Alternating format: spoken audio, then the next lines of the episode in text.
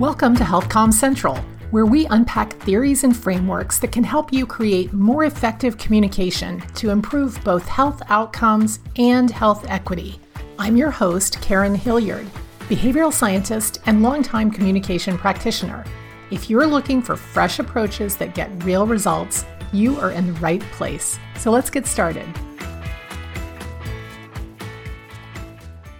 Hello, HealthComm nerds and HealthComm novices, and welcome to this episode of HealthComm Central. Today, we're going to be talking about communicating data, specifically numbers. This is a little sliver of a course that I regularly teach called Communicating Numbers and Statistics Effectively.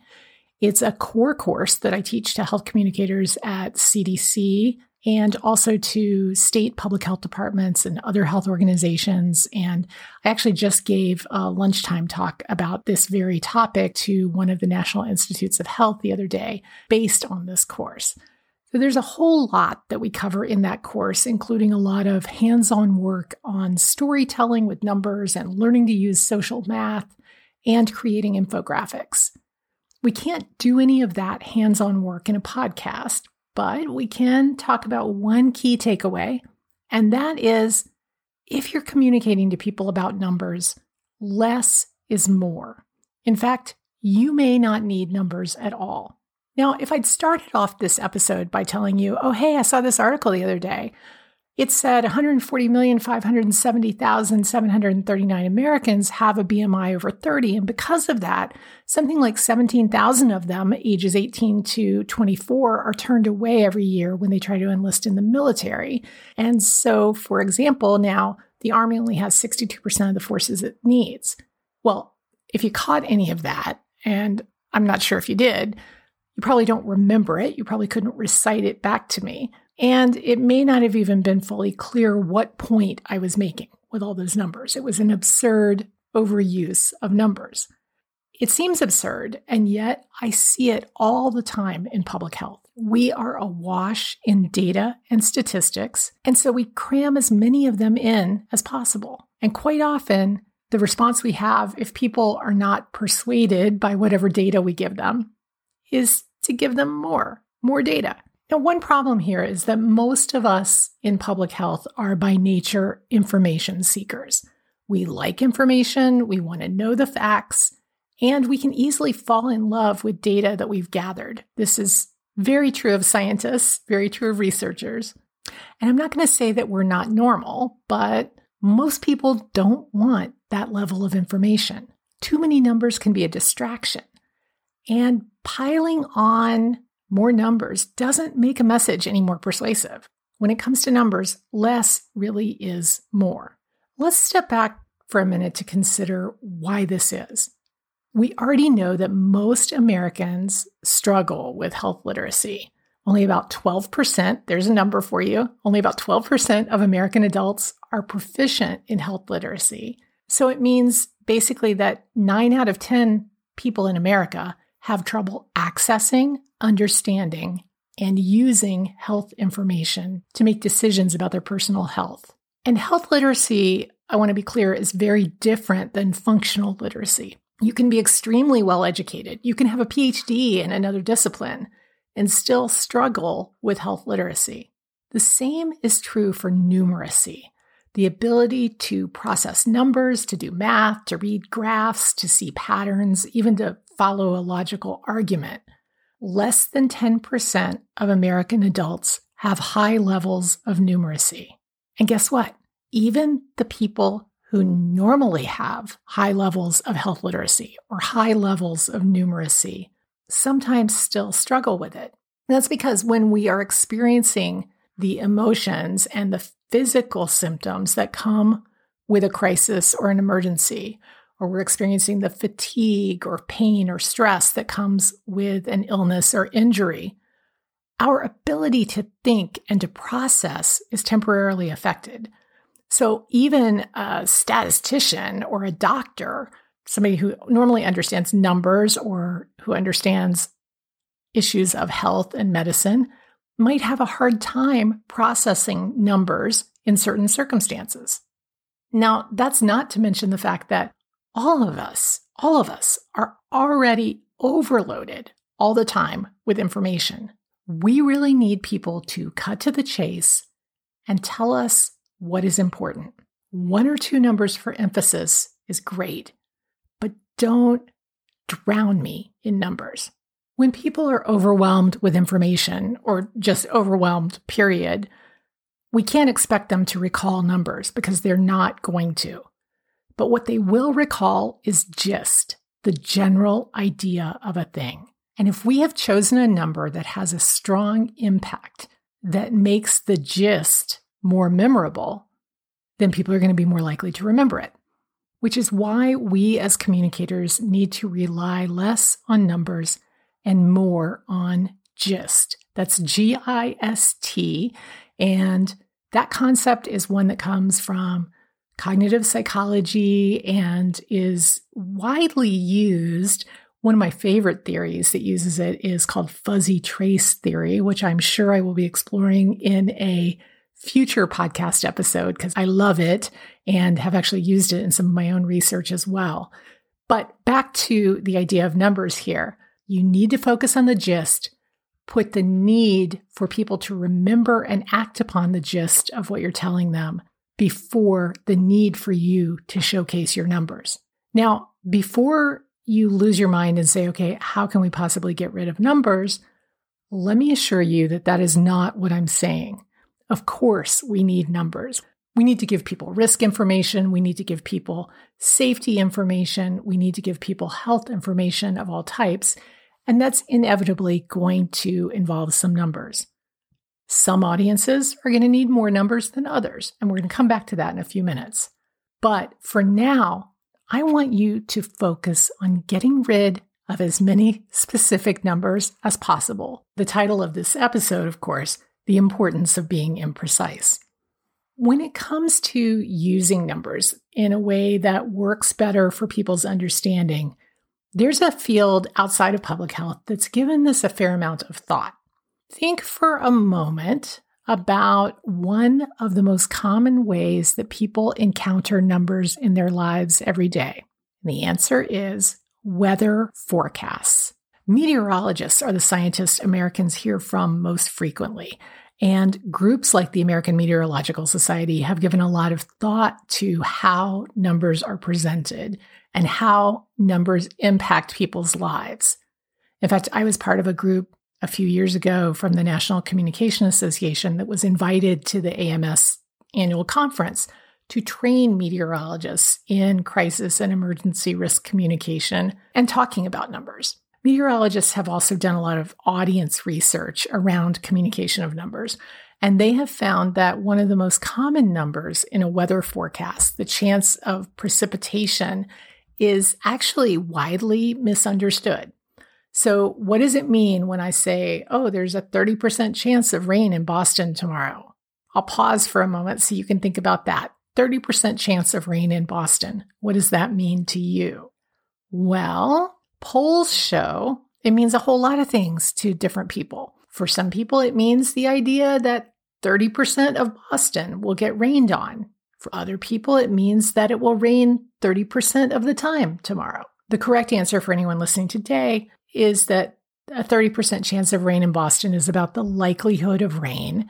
There's a 30% chance it will rain, a 70% chance it won't. It's a, a probability. But among lay audiences, people who are not meteorologists, a large number of people get it wrong. Even some people who work with numbers in public health get it wrong. When I do a little poll in my class asking about that question, and inevitably, some of the folks don't know the answer. So let's step back for a moment and ask this question Does it matter if someone understands about what a 30% chance of rain in Boston means? Not necessarily. People don't have to understand those numbers. They don't have to even hear the numbers in many cases if we give them actionable information and they have the information they need to engage in the right behavior. So instead of probability information, Meteorologists think of actionable information. They may still give the chance of rain because it's meaningful to a certain portion of the audience. It's something that people have come to expect. In fact, it may even just be a signal that, oh, we're about to talk about rain tomorrow. When you hear the meteorologist say 30% chance of rain, but now they often also include specific actionable information, not just the chance of rain, but whether or not the average person needs to carry an umbrella tomorrow or what they should know about planning outdoor activities. The rule here that people in meteorology are beginning to follow and that we need to follow also in public health is lead with the desired or recommended behavior, not with the numbers. And in fact, weather forecasters are even experimenting with a lot of ways to say numbers without saying numbers at all uh, in even emergency situations. You may know, just as a little aside here, that a lot of meteorology is based on math, it's mathematical modeling.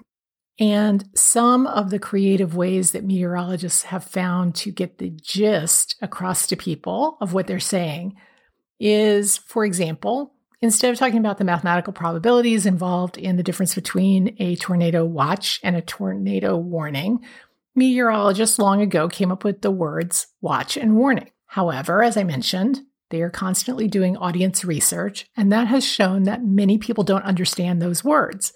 And so as communicators, we have to talk in the language that our audience will understand. And so many meteorologists have started using analogies to help people understand the difference between a watch and a warning. And you may have seen tacos. One of my favorites involves cupcakes. And it's putting two photographs side by side, each with a caption. And maybe on the left side, you see a photo of a cup of flour and some eggs and some oil and I don't know, some other ingredients, sugar, that sort of thing, all the ingredients laid out as if you're going to make cupcakes. And the photo on the right is a fully formed frosted cupcake. The photo with the ingredients says cupcake watch because all the ingredients are present for a cupcake. And on the right, where we see the photo of the cupcake, it says cupcake warning because, in fact, a cupcake has already been spotted. And so it helps people to understand the difference between a tornado watch, where all the ingredients are present, and a tornado warning, in which a tornado has already been spotted on radar. Again, meeting your audience where they are is helping to understand the significance of what you're saying. Whether they understand the precise data, whether they remember the data at all, is far less important. So, if you are developing public health messages or resources, and you're considering which numbers to use, I want to encourage you to not always use an exact number. People sometimes ask me questions about, oh, you know, should I use fractions? Is it okay to use decimal points? What are the rules? And here are three rules that you can follow to be less precise. First of all, rule number one is avoid decimals. Very rarely you might use 0.5, but most of the time, no. Instead, round decimals if possible, and use words like about, more than, less than, almost. So 18.5 million becomes more than 18 million. Just much easier to say, much easier to recall. People don't need the 0.5 unless they're about to go out and do an equation. Better yet, and this is rule number two, use words that are the way people talk. So you've got a number that says 32.75%. Yeah, it could be almost 33%, but wouldn't it be so much better to say about a third? And rule number three is for fractions, remember to only use the ones that you'd use to cook with. And even then, just the basics quarters or fourths, thirds, halves. I want you to avoid using eighths or any other fraction ever, ever in the messages that you're writing. And of course, one thing to add here is that making deliberate choices about the combinations of words and numbers that you use can actually convey additional meaning with those choices. You know, so if I was talking about US states and I tell you 23 states have high levels of flu, what could I say instead that would be better? Instead of 23 states, how about half? Right now, that is a neutral term. But if I wanted to emphasize the amount or indicate an upward trend, instead of saying about half, I could say nearly half of all states have high levels of flu. If I wanted to minimize the number, on the other hand, or indicate a trend that is falling, I could say less than half of all states have high levels of flu right now. Sometimes people tell me that they get pushback on this kind of thing from clearance. If you're with a federal agency, clearance is just a fact of life. If you're with a state or local agency, you probably have some form of clearance, even if you don't call it that, where someone has to approve the messages that you're going to publish. Sometimes you may also get pushback from the people who've actually conducted the research, who don't want you to change their numbers at all. Well, here's how you make the case to clearance or to subject matter experts or researchers about making numbers less precise. First of all, we always, always must be accurate in public health. We're not letting anybody off the hook for that. But there is a difference between accuracy and precision. 25,486,427 is precise. Rephrasing it as nearly 25.5 million or more than 25 million is still accurate. Precision and accuracy are two different things. We can be accurate, but we don't have to always be precise. Second, beyond accuracy, any kind of clearance process that you're going through should be advocating for making things easier to comprehend. Research completely supports the idea of simplifying for greater understanding. And if you work for CDC, the Clear Communication Index is, you know, pretty clear when it comes to this. It has three main points that deal with numbers. And those three points are use numbers the way people commonly use them, explain the significance of numbers, and don't make people do math. If this is a recurrent problem and if the powers that be are not letting your messages and materials out the door when you simplify the numbers, you may have to get your leadership team to address the issue. At the end of the day, though, researchers and subject matter experts want their data to have impact. And so, really working together with them and with whatever clearance process you have to make data as clear as possible is the way to go. Another question that I get is well, what if some audiences do need precise numbers? And I am so glad that you asked. Often it's true that one document or resource is going to be used by multiple audiences, and some of them truly may want or need a little bit more information. But there are many ways to meet those different needs simultaneously. First of all, remember that everyone you're writing for wants clear communication. There's no dividing line between scientific or public health audiences where suddenly you become a scientist and you stop appreciating something that's clear and understandable from the get go. Even if you care about precise numbers or the statistical analysis that was performed, even if you're a scientist or a public health practitioner or you work in healthcare, you still only have a certain amount of mental bandwidth. Remember, the gist of something will be just as important to you as it is to anybody. Of course, though, you may need to make those things available, and that is something that you can also do fairly easily with any kind of PDF that you're creating or an HTML newsletter, or anything like that. You want to use hyperlinks to provide detail. That might require creating a separate document in which some of the detail can reside, or maybe it's just linking to a larger report or a source, something that you're summarizing. If you are doing work on the web, work with your web designer to create mouse over or hover over options that can show some of the details. Finally, for printed documents or for anything else that you're working on, you can always provide citations for follow up. Good old footnotes and endnotes, they work great. And for any of the above, you can also add a QR code that can take people again to a more detailed list of numbers and statistics or to a complete research report that will give them details that they're looking for without cluttering up the text for everybody else. And of course, to make things crystal clear, you always, always want to make the call to action or the significance of the risk obvious to all audiences. Here's the number, what that means to you, and why it matters is. That way, if somebody really does get lost in the numbers or confused by them, the purpose of the communication is still going to be really clear to them. No matter what, we should always be striving to tell a story, something that gets people's attention, something they can relate to and remember and act on.